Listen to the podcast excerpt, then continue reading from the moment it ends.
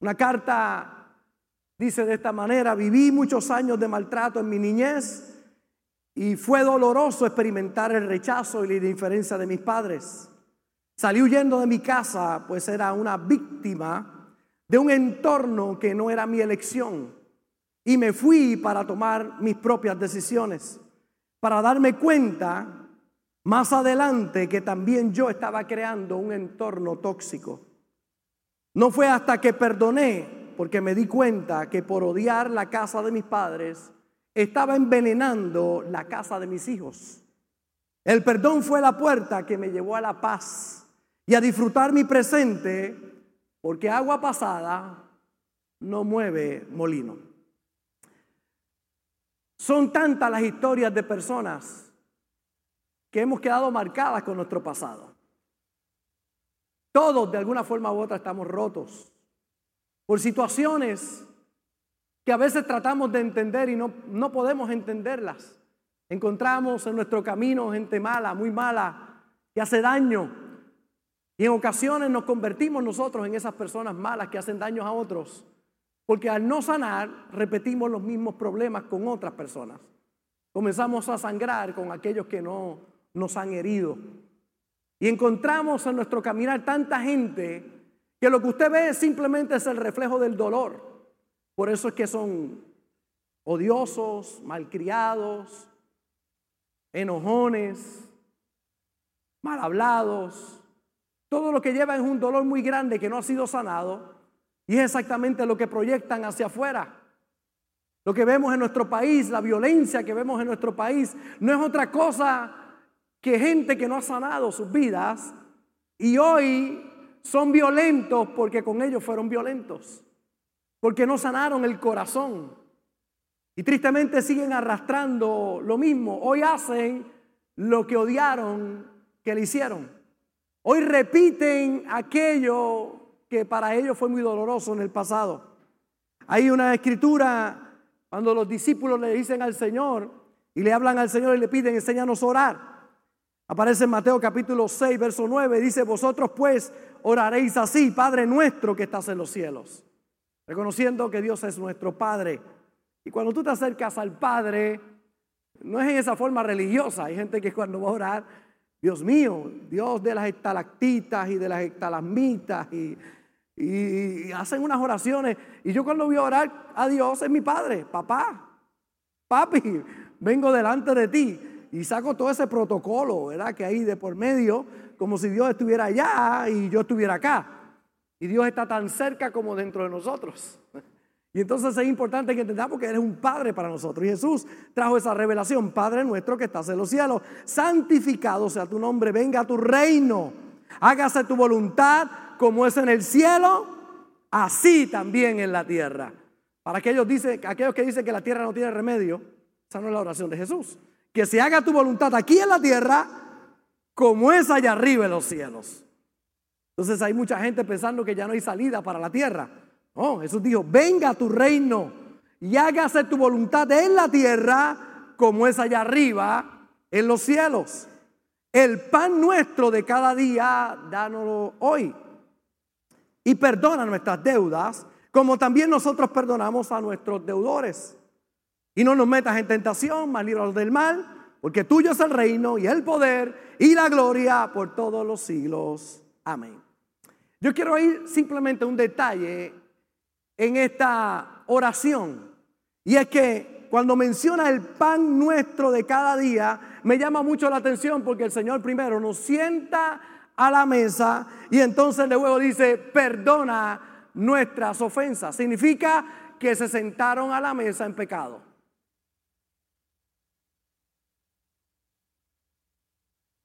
Lo repito otra vez. Cuando dice, cuando dice, el pan nuestro de cada día, dánoslo hoy. Así que lo sienta en la mesa y lo próximo que dice, y perdona. Qué poderoso. Dice, y perdónanos nuestras deudas, como también nosotros perdonamos a los a nuestros deudores. Interesante, los sentó a la mesa y estaban en pecado en la mesa y allí los perdonó. O sea que el Señor no te quita el pan porque no, no has hecho las cosas bien.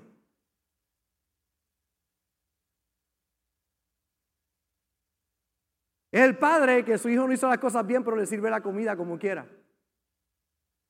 No estás haciendo lo correcto, pero te sirvo la mesa. Ese es el Dios que nosotros servimos, que te ama a pesar de tus errores y a pesar de mis errores.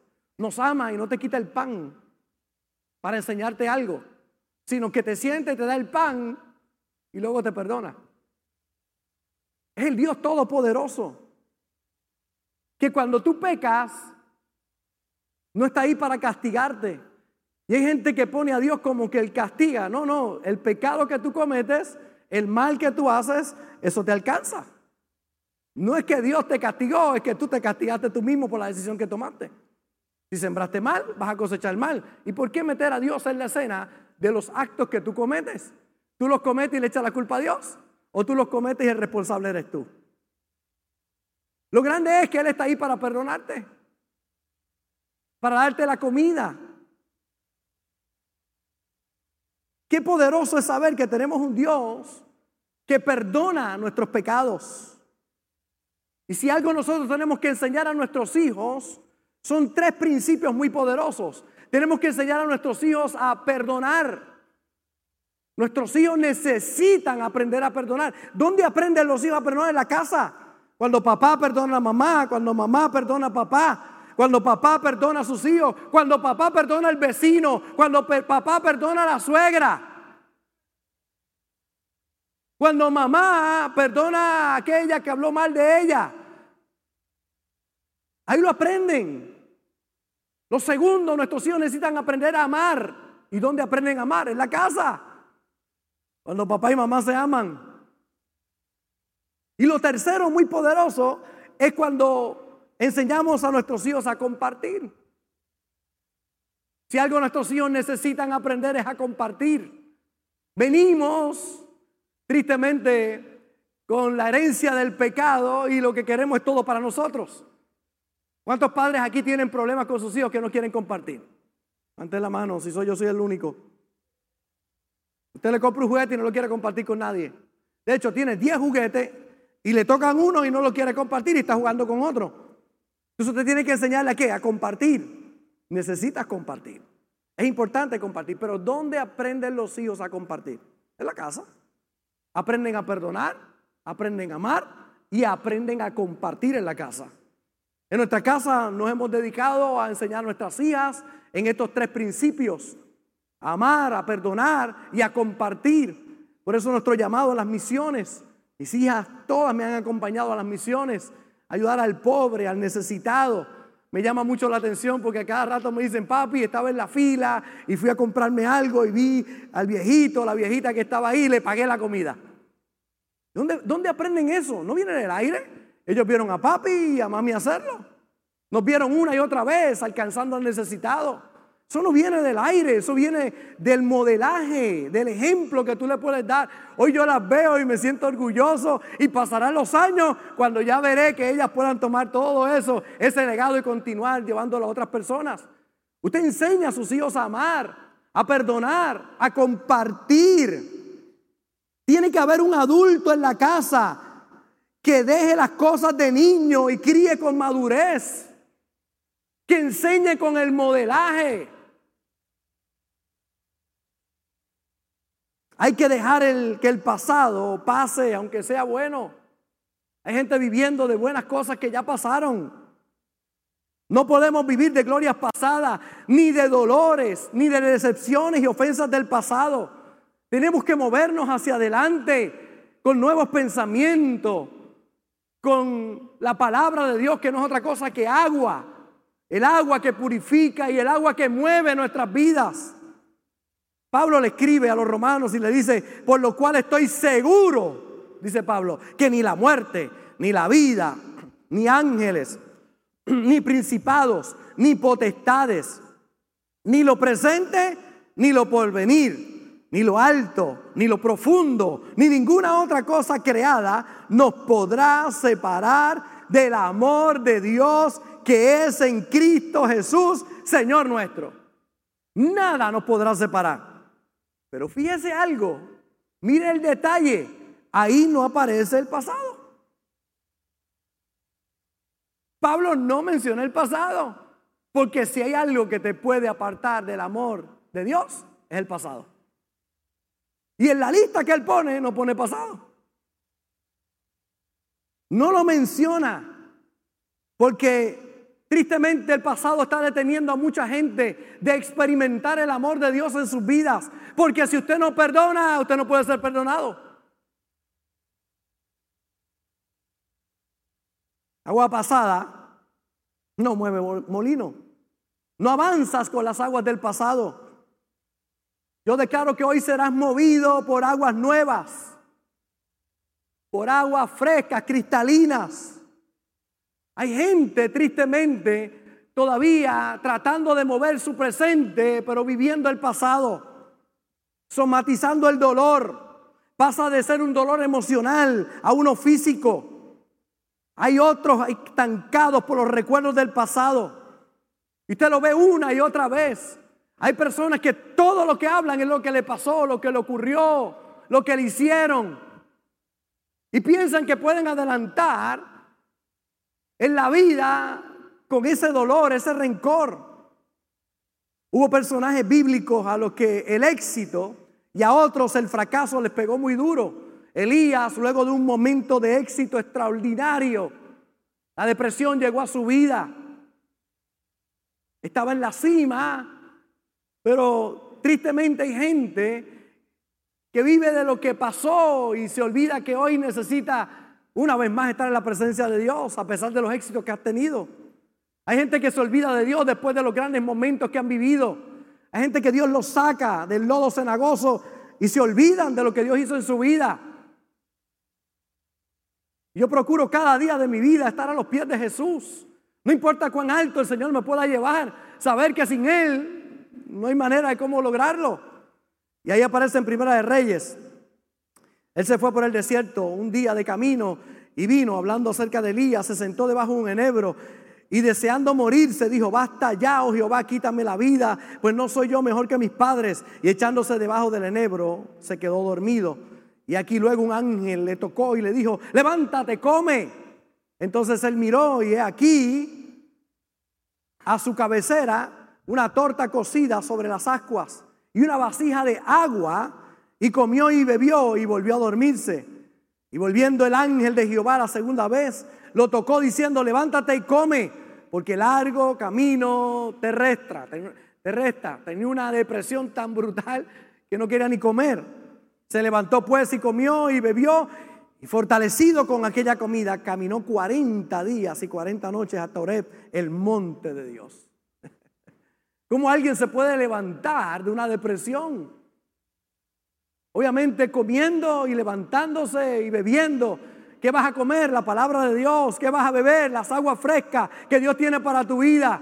Yo sé que no son pocos de los que han llegado aquí a la iglesia pasando momentos duros de depresión, momentos difíciles, pero cuando oyen la palabra de Dios, esa palabra es agua nueva que los mueve, que los levanta. Porque eso es lo que necesitamos, la palabra de Dios. Por eso no puedes desconectarte de Dios, de su palabra. Porque es lo que te da fuerzas y energía. Encontramos a otro llamado el profeta Samuel, que no paraba de llorar este hombre lloraba y lloraba porque Saúl, el rey, fue desechado. Y Dios le habla a Samuel. Y dice en el capítulo 16, el verso 1 de primera de Samuel, dijo Jehová a Samuel, ¿hasta cuándo llorarás a Saúl, habiéndolo yo desechado para que no reine sobre Israel? Llena tu cuerno de aceite y ven, te enviaréis ahí de Belén, porque de sus hijos me he provisto de rey. ¿Hasta cuándo tú vas a seguir llorando? por el pasado. ¿Hasta cuándo? Hay gente que sigue llorando el pasado y Dios le dice a Samuel, ve, llena tu cuerno de aceite, porque vas a unir a un nuevo rey, viene algo nuevo. No sé para quién es esta palabra, pero vengo a decirte, deja de llorar el pasado, tengo para ti algo nuevo, algo diferente. ¿Por qué será que nos quedamos estancados en las malas experiencias? ¿Por qué será? No es malo experimentar el dolor, lo que es malo es quedarnos estancados en él. Y eso no nos pasa a nosotros porque seamos carnales o no seamos espirituales. Nos pasa porque vivimos en esta tierra y vamos a experimentar el dolor. Todos, de alguna forma u otra. Y le pasó a grandes hombres y mujeres de Dios, por supuesto que nos va a suceder a nosotros también. Por eso creo que esta frase nos pone el asunto en la correcta perspectiva. El dolor es obligatorio, el sufrimiento es opcional. Hay gente que se quedan en el sufrimiento. Tristemente, no se levantan del momento difícil. Tengo un amigo comediante, lo hemos tenido aquí en muchas ocasiones, JR, y él dice, hay algunos que no se ríen del mismo chiste dos veces, pero lloran por lo mismo toda la vida. Usted le hace un chiste y, y se ríe, le hace otra vez el chiste y dice, otra vez el mismo chiste, hay dos o tres, Sammy es uno que se pone de frente, ese chiste ya yo lo sé, pastor. Claro, si lleva 25 años conmigo aquí. Pero hay gente que no se ríe del mismo chiste dos veces, pero no para de repetir los problemas del pasado. El dolor del pasado. Lo repiten una y otra vez y lloran una y otra vez por lo mismo. Tienes que pasar la página. ¿Y cómo la paso, pastor? Perdonando. Y es cierto que tenemos que poner el dolor en palabras, buscar ayuda, pero cuando el tiempo pasa, hay que pasar la página. El Salmo 23, verso 4, aunque ande en valle de sombra de muerte, no temeré mal alguno, porque tú estarás conmigo.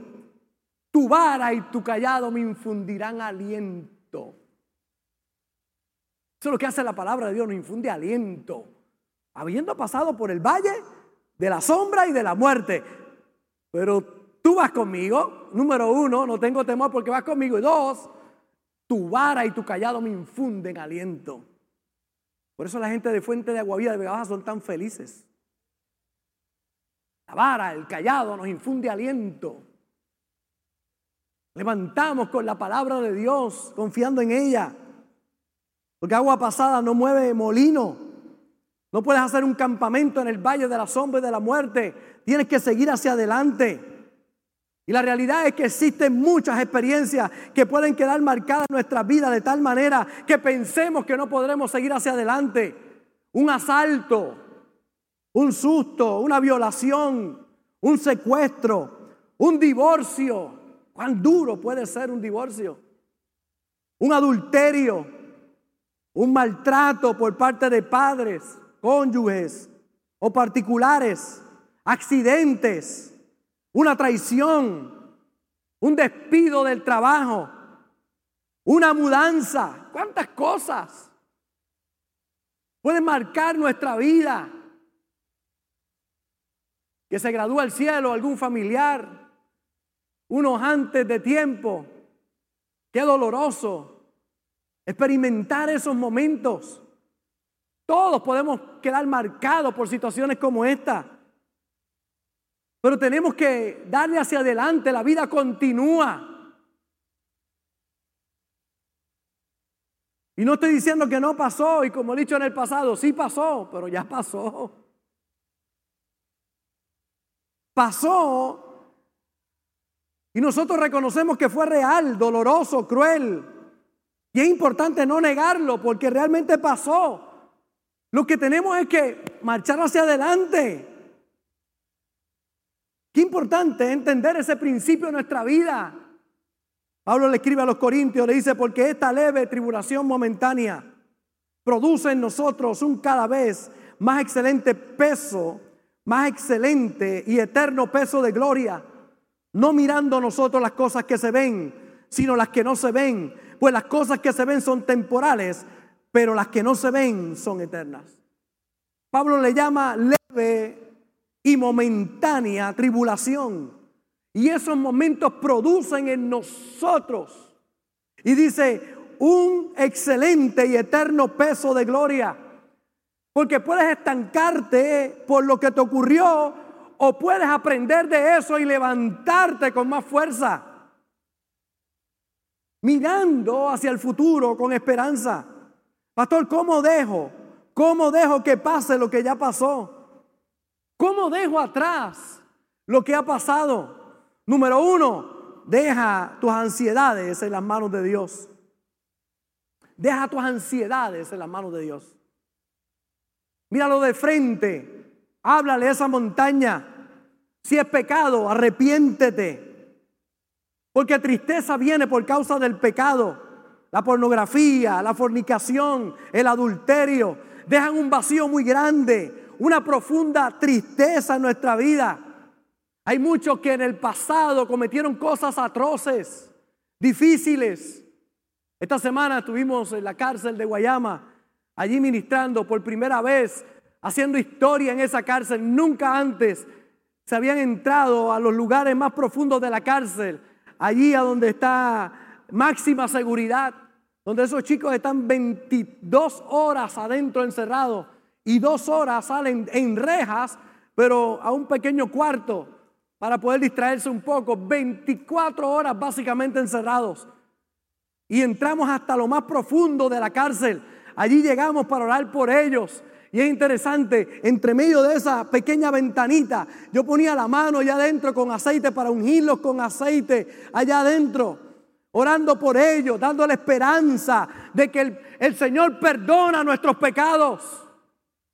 Y yo sé que hay gente que dice, no merecen perdón. Y cuando dices eso, estás diciendo que tú tampoco lo mereces. Porque todos pecamos y todos fuimos destituidos de la gloria de Dios. Y la sangre de Cristo cubre tu pecado y cubre los pecados de todos los que están allí en la cárcel también. Y ahí fuimos a orar y a declarar una palabra de Dios impresionante. 200 celdas entramos una por una para orar y ungirlos con aceite y darle una palabra a cada uno de esos chicos. Y usted dirá, no merece el perdón porque no es tu hijo, porque no es tu padre, porque no es tu hermano, porque no es alguien que aprecias. Y como no es alguien que aprecias, que se muera en la cárcel, que se fastidie por allá. Pero qué lindo saber esta semana, una vez más, fuimos la contestación de muchas madres que están orando, de muchos padres que están orando por sus hijos allá en la cárcel.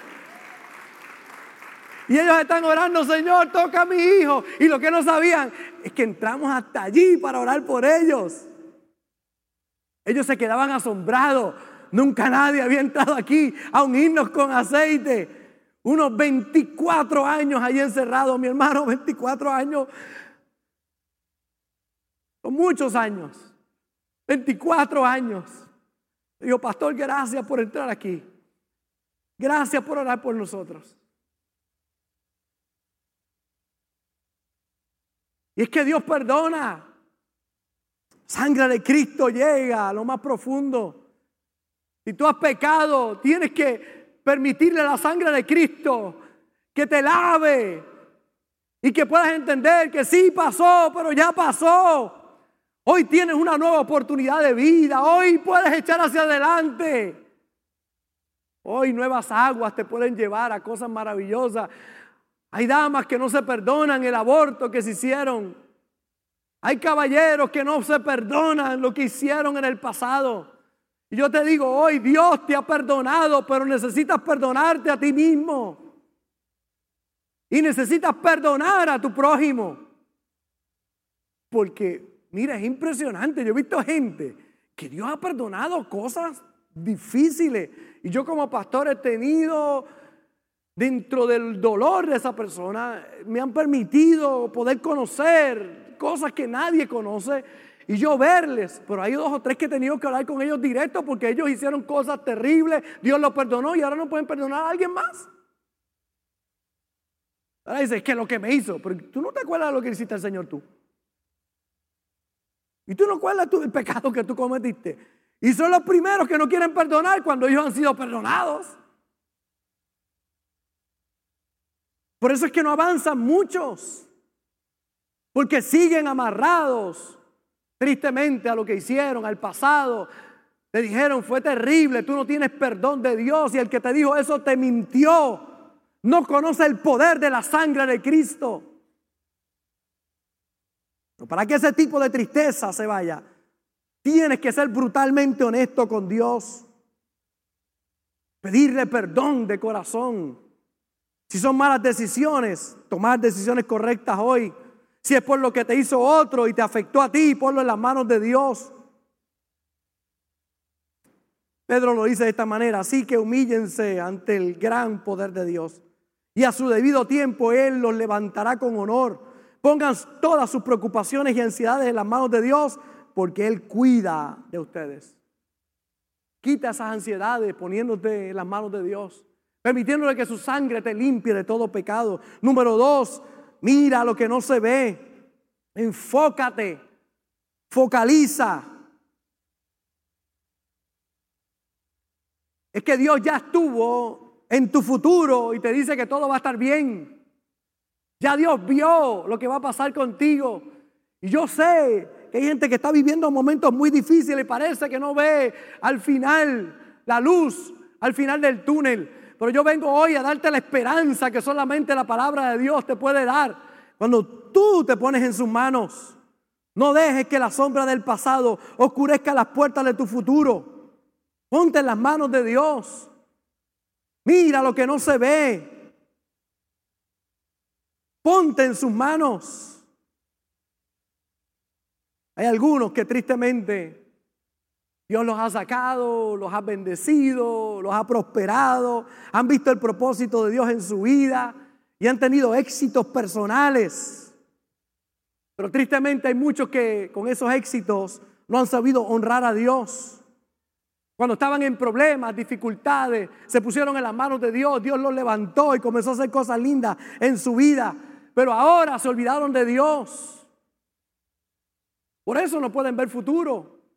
Se sienten vacíos. Usted no ha visto gente que tiene un éxito espectacular, pero tiene un vacío profundo en el corazón.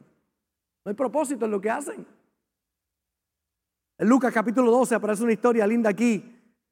Jesús dice, dice, también le refirió una parábola diciendo, la heredad de un hombre rico había producido mucho y él pensaba dentro de sí, ¿qué haré?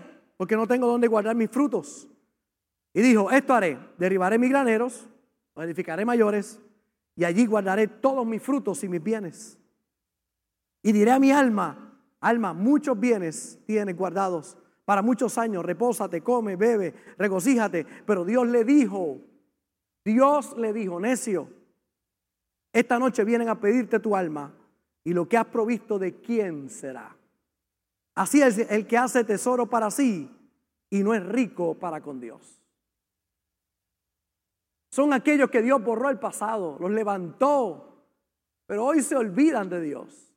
Son los leprosos que Dios sana, que Jesús sana, y de diez solamente uno regresa para dar gracias.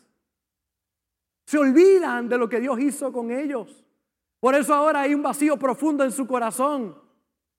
Y necesitan mirar al futuro con esperanza, pero parece que no lo pueden ver, pero lo que necesitan entonces es focalizarse, es enfocarse. Proverbio 10:22 dice, la bendición de Jehová es la que enriquece y no añade tristeza con ella. Enfoca en esos éxitos que no has puesto a Dios primero. Enfoca en esos fracasos o falta de perdón del pasado, lo que provoca tristeza. Es que éxitos y dolor pueden hoy detener tu vida si no te pones en las manos de Dios. Y hay gente que le va tan bien que piensa que lo hacen con sus propias fuerzas. Y comienzan a experimentar el dolor de que todo se va a detener. Sin Dios no va a funcionar.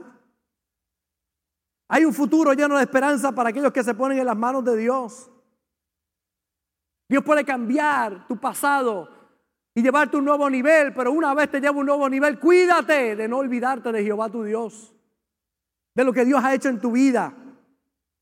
Jeremías capítulo 29 dice, así ha dicho Jehová de los ejércitos, Dios de Israel, a todos los de la esclavitud o de la cautividad que hice transportar de Jerusalén a Babilonia, edificad casas y habitarlas, plantad huertos y comed del fruto de ellos. Oigan, jóvenes que están aquí casados y engendrad hijos e hijas.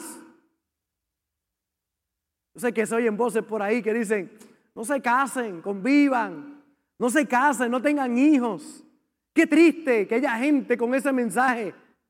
Es que los tiempos están difíciles. La pregunta es, ¿cuándo los tiempos no han estado difíciles? Los tiempos siempre han estado difíciles. Es una retórica que tiene mucha gente. Es que los tiempos están difíciles. Hay, hay unos cristianos que han caído en esta también. Es que estamos en tiempos finales y hay de las que críen. Bendito sea el Señor. Mire, si estamos en tiempos finales, significa que el Señor viene a recoger una iglesia gloriosa. Y una iglesia gloriosa significa una iglesia en victoria, una iglesia que posee la herencia que Dios le ha prometido, una iglesia que camina en victoria. Él viene a recoger una iglesia en victoria, no una iglesia derrotada. Puede haber tinieblas allá afuera, pero sobre ti amanecerá Jehová y sobre ti será vista su gloria. Y dice que en los postreros días el corazón de los hijos volverá a los padres y el corazón de los padres a los hijos. Significa va a haber reconciliación, significa va a haber victoria y Dios no va a perder, Dios va a ganar. Y entonces dice, dad mujeres a vuestros hijos y dad maridos a vuestras hijas para que tengan hijos y hijas. Iglesia a parir.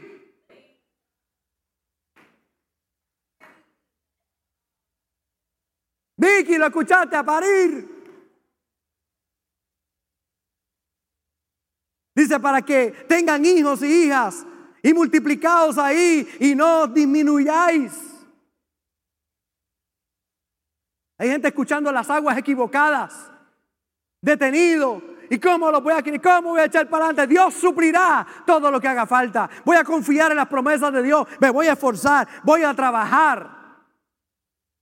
De hecho, la casa que tenemos ya por 21 años fue producto de que habíamos comprado una casa y lo habíamos hecho para dos días porque pensamos que la fábrica se iba a cerrar y apareció la maravilla de Andrea. Y Andrea nos movió a una mejor casa, a una más grande. Qué bueno que llegó Andrea. Gracias a Dios por Andrea. No hubiésemos limitado. Aquella casa estaba bonita, pero la que tengo ahora, llevo 21 años ahí, está más bonita. Y mira, tuvimos que pujarla. Esa casa tuvimos que pujarla y creerla con todo el corazón y usar nuestra fe. Y Dios abrió las puertas. Pero hay gente que se han acomodado al pasado porque usted no sabe los problemas que yo pasé, pero estás aquí y le diste para adelante. Tus hijos también van a ser bendecidos. Saca eso de la mente. Saca las imposibilidades. Pastor, es verdad, pero hay que ver la realidad. Pues por eso te dije, mira lo que no se ve. Esperanza que se ve no es esperanza. Esperanza que no se ve, esa es esperanza. Dice, y procurar la paz de la ciudad a la cual os hice transportar y rogar por ella, Jehová, porque en su paz tendréis vosotros paz. Yo sé que hay mucha gente hablando de los crímenes que han pasado en estos días en nuestro país. Qué doloroso mirar eso. Pero mire como dice aquí, aquí encontramos al profeta diciendo, oye, procura la paz de la ciudad a la cual os hice transportar. Dios te trajo aquí a Vega Baja o al pueblo donde tú has llegado. Y Él te dice en el día de hoy, rogad por la paz. Dice, porque en su paz tendréis vosotros paz. En vez de estar diciendo los crímenes que pasan, vamos a orar por la paz de Puerto Rico. Vamos a rogar por la paz. Que lleguemos antes que las balas. Que lleguemos antes que el suicidio. Que lleguemos antes que el problema. Que lleguemos antes que el divorcio. Dale esperanza a la gente. ¿Cuánto le dan gracias a Dios que llegaron antes que todas esas cosas? Muchos de ustedes estaban sujetos al, suicidio o sujetos al divorcio o estaban ya predispuestos para el fracaso, pero llegaste al Señor y Dios cambió los planes para ti y te dio nuevos planes. Sammy no estuviera aquí. Sammy, Sammy se creía John Wayne. Estaba armado. Era bravo. Era un macho.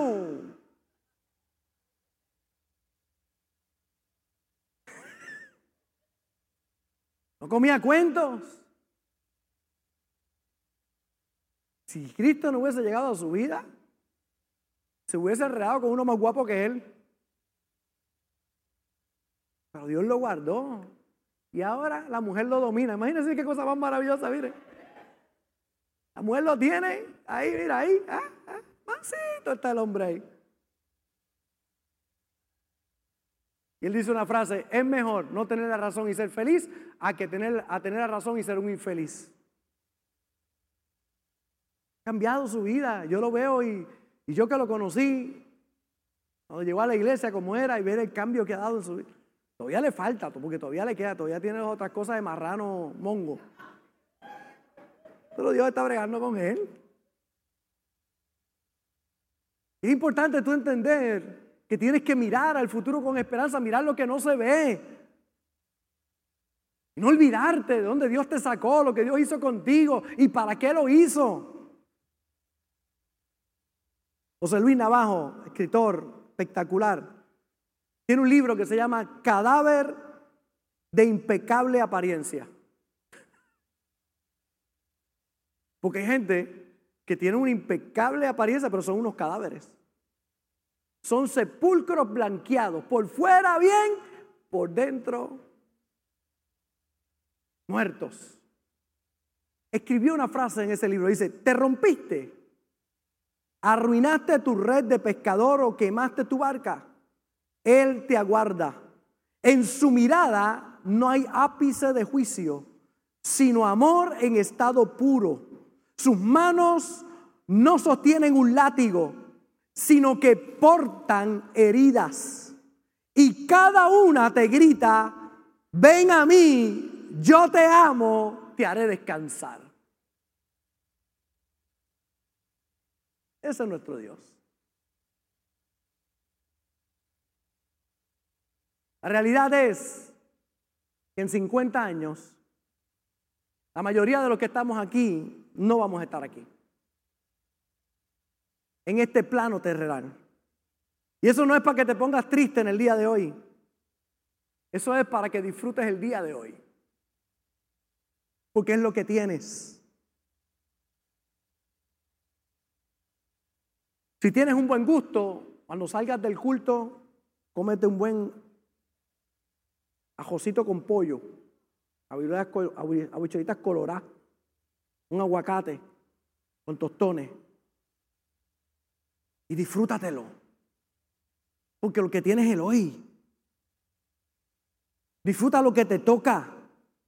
Tus hijos, tus nietos, el perro. Disfrútalo. Ese es el mandamiento de Dios. Bástate en este día. Cada día trae su propio afán. Es disfrutarte el maná de hoy. Porque cuando el pueblo le pidió a Dios maná, Dios le mandaba el maná, pero no podías almacenarlo para mañana. Porque el que almacenaba el pan de hoy para mañana, al otro día amanecía dañado. Dios te dice, cuando te levantes cada mañana, piensa que tengo un pan nuevo para ti. Y le está diciendo, no dependas del pasado. La bendición de ayer fue la de ayer. Hoy tengo una nueva bendición para ti. Mira lo que no se ve. Levántate en la mañana y este día, este día, este día no me encuentro con la suegra. Aleluya. Este va a ser un gran día. Hoy va a ser un día maravilloso.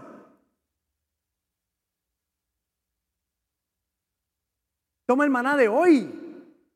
Y Dios dijo, si lo deja para mañana, no, va a estar dañado. El maná de hoy es para hoy. Las viandas con bacalao de hoy, disfrútatela. Hay gente que ya come sin conciencia, ya ni disfruta tan rico. El viernes nos comimos un chillo, un tostón y ensalada. Qué cosa más rica. Frente al mar, aquí en Vega Baja, frente al mar. Y miraba el mar.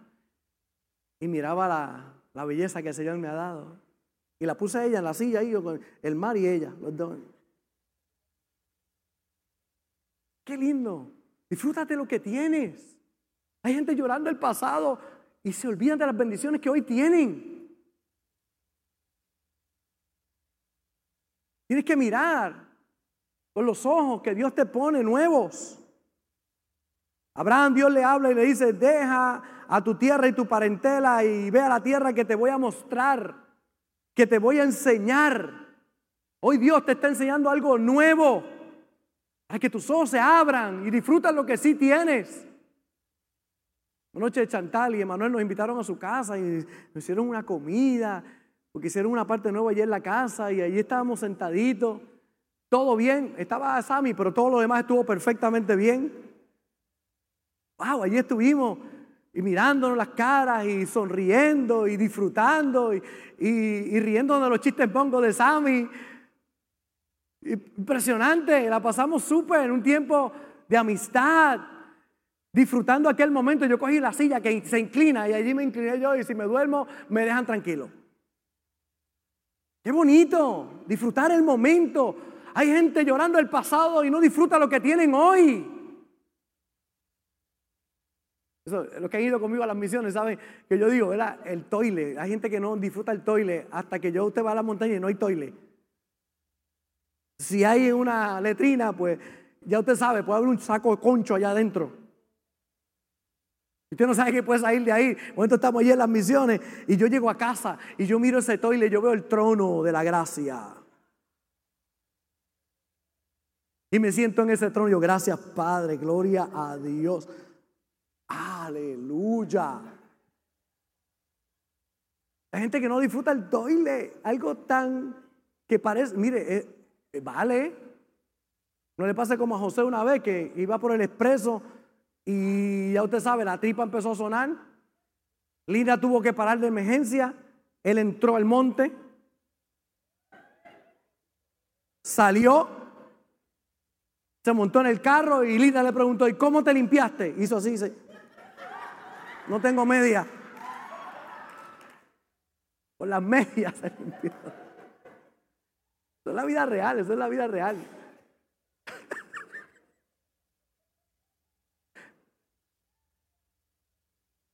Hasta las medias. Gracias, Padre, por estas medias.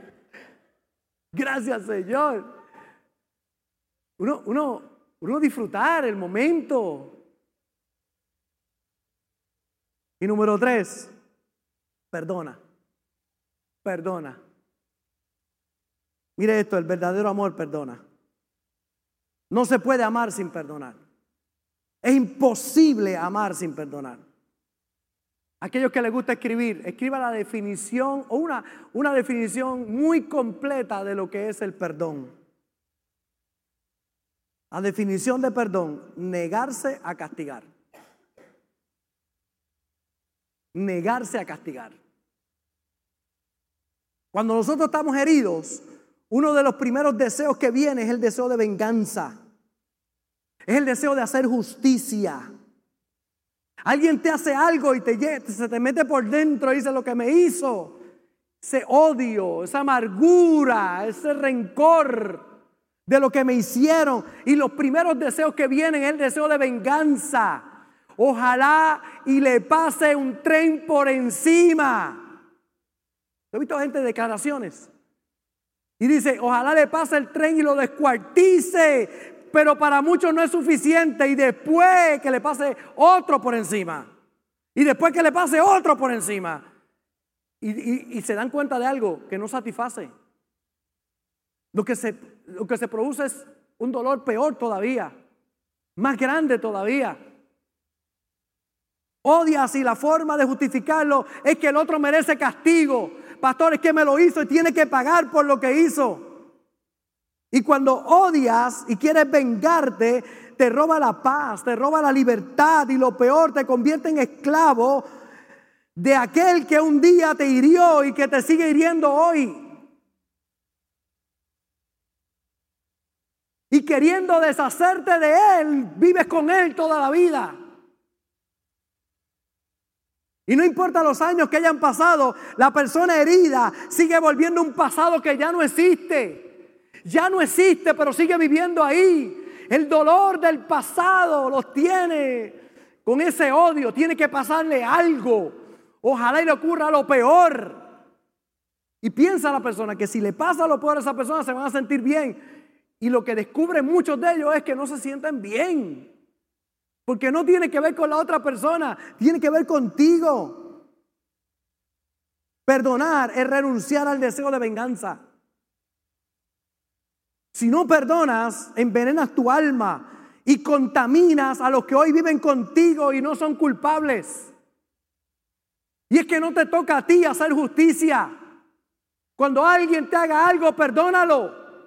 Porque en ese perdón está tu libertad, está tu paz, está tu bendición y están las aguas nuevas que Dios tiene para llevarte a un nuevo nivel. Necesitas perdonar, no por la otra persona, sino por ti. Primera de Corintios capítulo 13. Hay 16 requisitos del amor. Ahí dice lo que es amor. Uno de ellos aparece en el verso 5 del capítulo 13, el amor no guarda rencor. No guarda rencor. Otra versión dice, el amor no lleva una lista de los errores cometidos. El amor es darle vida, el rencor, perdón, es darle vida a la herida que un día se produjo y va a condicionar tu conducta en el día de hoy. El dolor que no se trabaja se convierte en resentimiento. El resentimiento si no se trabaja se convierte en amargura. Y la amargura lo contamina todo. Hay gente que no han canalizado correctamente el dolor y ahora tienen resentimiento, pero sigue con el tiempo y se convierte en amargura. Y usted conoce a alguien amargado que vive en amargura, todo lo que toca lo contamina. Hebreos capítulo 12, ya estoy acabando, diga, ah, mirad bien, no sea que alguno deje de alcanzar la gracia de Dios, que brotando alguna raíz de amargura os estorbe y por ella muchos sean contaminados. La traducción lenguaje actual, no dejen que nadie se aleje del amor de Dios. Tampoco permitan que nadie cause problemas en el grupo, porque eso les haría daño. Sería como una planta amarga que los envenenaría. Y la nueva tradición viviente dice, cuídense unos a otros para que ninguno de ustedes deje de recibir la gracia de Dios. Tengan cuidado de que no brote ninguna raíz venenosa de amargura, la cual los trastorne a ustedes y envenene a muchos. El dolor, si no lo trabajas, si lo perdonas, se convierte en resentimiento. El resentimiento, si no lo perdonas, si lo trabajas, se convierte en amargura. Y la amargura envenena a todos los que estén alrededor tuyo. Es la mujer que fue abandonada por aquel hombre y hoy envenena a sus hijos por la amargura que tienen. La jovencita que al escuchar un mensaje como este decía, pastor, el dolor que tengo en mi corazón no es que mi papá se fue, porque eso lo perdoné. Es que vivo con mi madre amargada en casa. Y por cuanto me parezco a mi papá, ni me abraza, ni me ama. Y hoy pago yo lo que hizo mi padre es que ya el padre no está allí. Ya el padre no abusa de esa mujer. Ya el padre no insulta a esa mujer. Pero es como si lo estuviera haciendo todos los días. Porque sí vive allí. En la amargura de una mujer que no perdonó y ahora envenena a sus hijos y a todo lo que toca. Pero una mujer que aprende a perdonar y a liberarse como yo decía en el mensaje pasado, hay otro que dice, mi ex. O sea, tiene propio de ellos, el ex de ellos, mi ex. Es que usted no sabe lo que me hizo el ex mío. Libérate.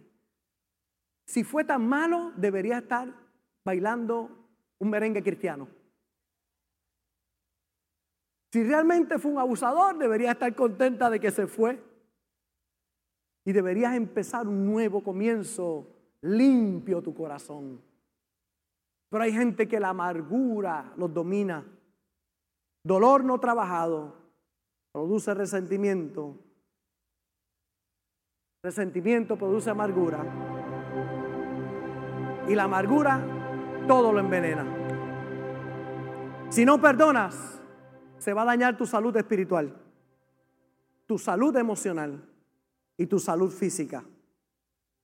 Por eso hay gente que está al alcance de mi voz en el día de hoy, que necesitan decidir perdonar para quedar sanos. Y es que hay nudos espirituales, emocionales y físicos que hoy quedarán sin efecto al perdonar. Perdona lo que pasó hace 10, 20, 30, 40 años atrás. Porque si no, tu presente se afecta hoy porque agua pasada no mueve molino. Necesitas limpiar tu corazón decidiendo perdonar cada día. Porque tristemente los conflictos lo que sacan a relucir es lo que hay en el corazón. Si tu corazón está amargado, tristemente, eso es lo que va. Cuando ven un conflicto va a salir para afuera esa amargura. Yo tengo aquí un poquito de agua y una esponja. Si nosotros somos esta esponja que está aquí, y el conflicto viene a apretarnos, y yo tengo que estipular que esto es agua. Si el conflicto viene a apretarnos y te aprieta, ¿qué va a salir? Yo tengo agua aquí y ella se inunda de agua. Y si yo simulo el conflicto, que el conflicto te aprieta, ¿qué va a salir? Agua. Si esto fuera jugo de, de naranja, ¿qué saldría? Si fuera jugo de limón, hoy me trajeron un juguito de limón. Si esto fuera jugo de limón, ¿qué sale? Jugo de limón. La pregunta es, ¿qué sale cuando te llega la presión y conflicto a tu vida? ¿De qué tú estás inundado? Porque si tú lo que tienes son palabras malas allá adentro y maldición, eso es lo que va a salir. Cuando viene el conflicto y te aprieta, y te, ¿qué sale de tu vida? Si está lleno de amargura, ¿qué va a salir? Amargura. Y es que hay gente que todo lo traduce, lo traduce todo, tristemente, por lo que vivió, por el conflicto que vivió. Y todo lo ve. Es la mujer, la dama que le dice a su hija, cuidado con ese hombre, porque todos los hombres son iguales. No todos los hombres son iguales, que te tocó a ti fue difícil, pero no todos, porque vemos algunos que nos portamos bien. Pero ahora todo lo mira bajo ese lente, porque el ojo está sucio. Y si su ojo está sucio, todo lo verá sucio. Pero qué bonito cuando encontramos a alguien que limpia su ojo, que limpia su interior. Y cuando viene el conflicto y lo aprieta, lo que sale es amor. Yo oro para que cuando te aprieten salga perdón y no odio. Te voy a matar. Ojalá y te mueras. Hijo de la guayaba.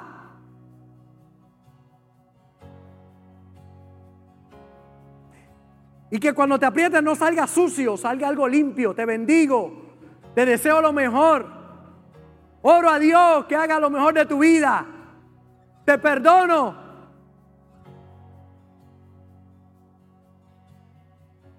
Para eso necesitamos al Espíritu Santo que nos ayude. Porque no hay forma de hacerlo con las fuerzas humanas. Necesitamos a Dios. Gracias por conectarte con nosotros. Ha sido una hermosa bendición poder compartir contigo la palabra de Dios. Te pido dos cosas. Número uno, comparte con alguien más. Que otros también puedan ser bendecidos por la palabra. Y número dos, envía tu ofrenda para que podamos continuar llevando el mensaje de fe y de esperanza a tanta gente que lo necesita. Lo puedes hacer a través de ATH Móvil en donaciones, Fuente de Agua Viva Vega Baja, o a través del PayPal, Fuente Vega Baja. Si no das, no pasa nada. Pero si das, Él ha prometido abrir las ventanas de los cielos y derramar bendición hasta que sobre y abunde. Muchas bendiciones.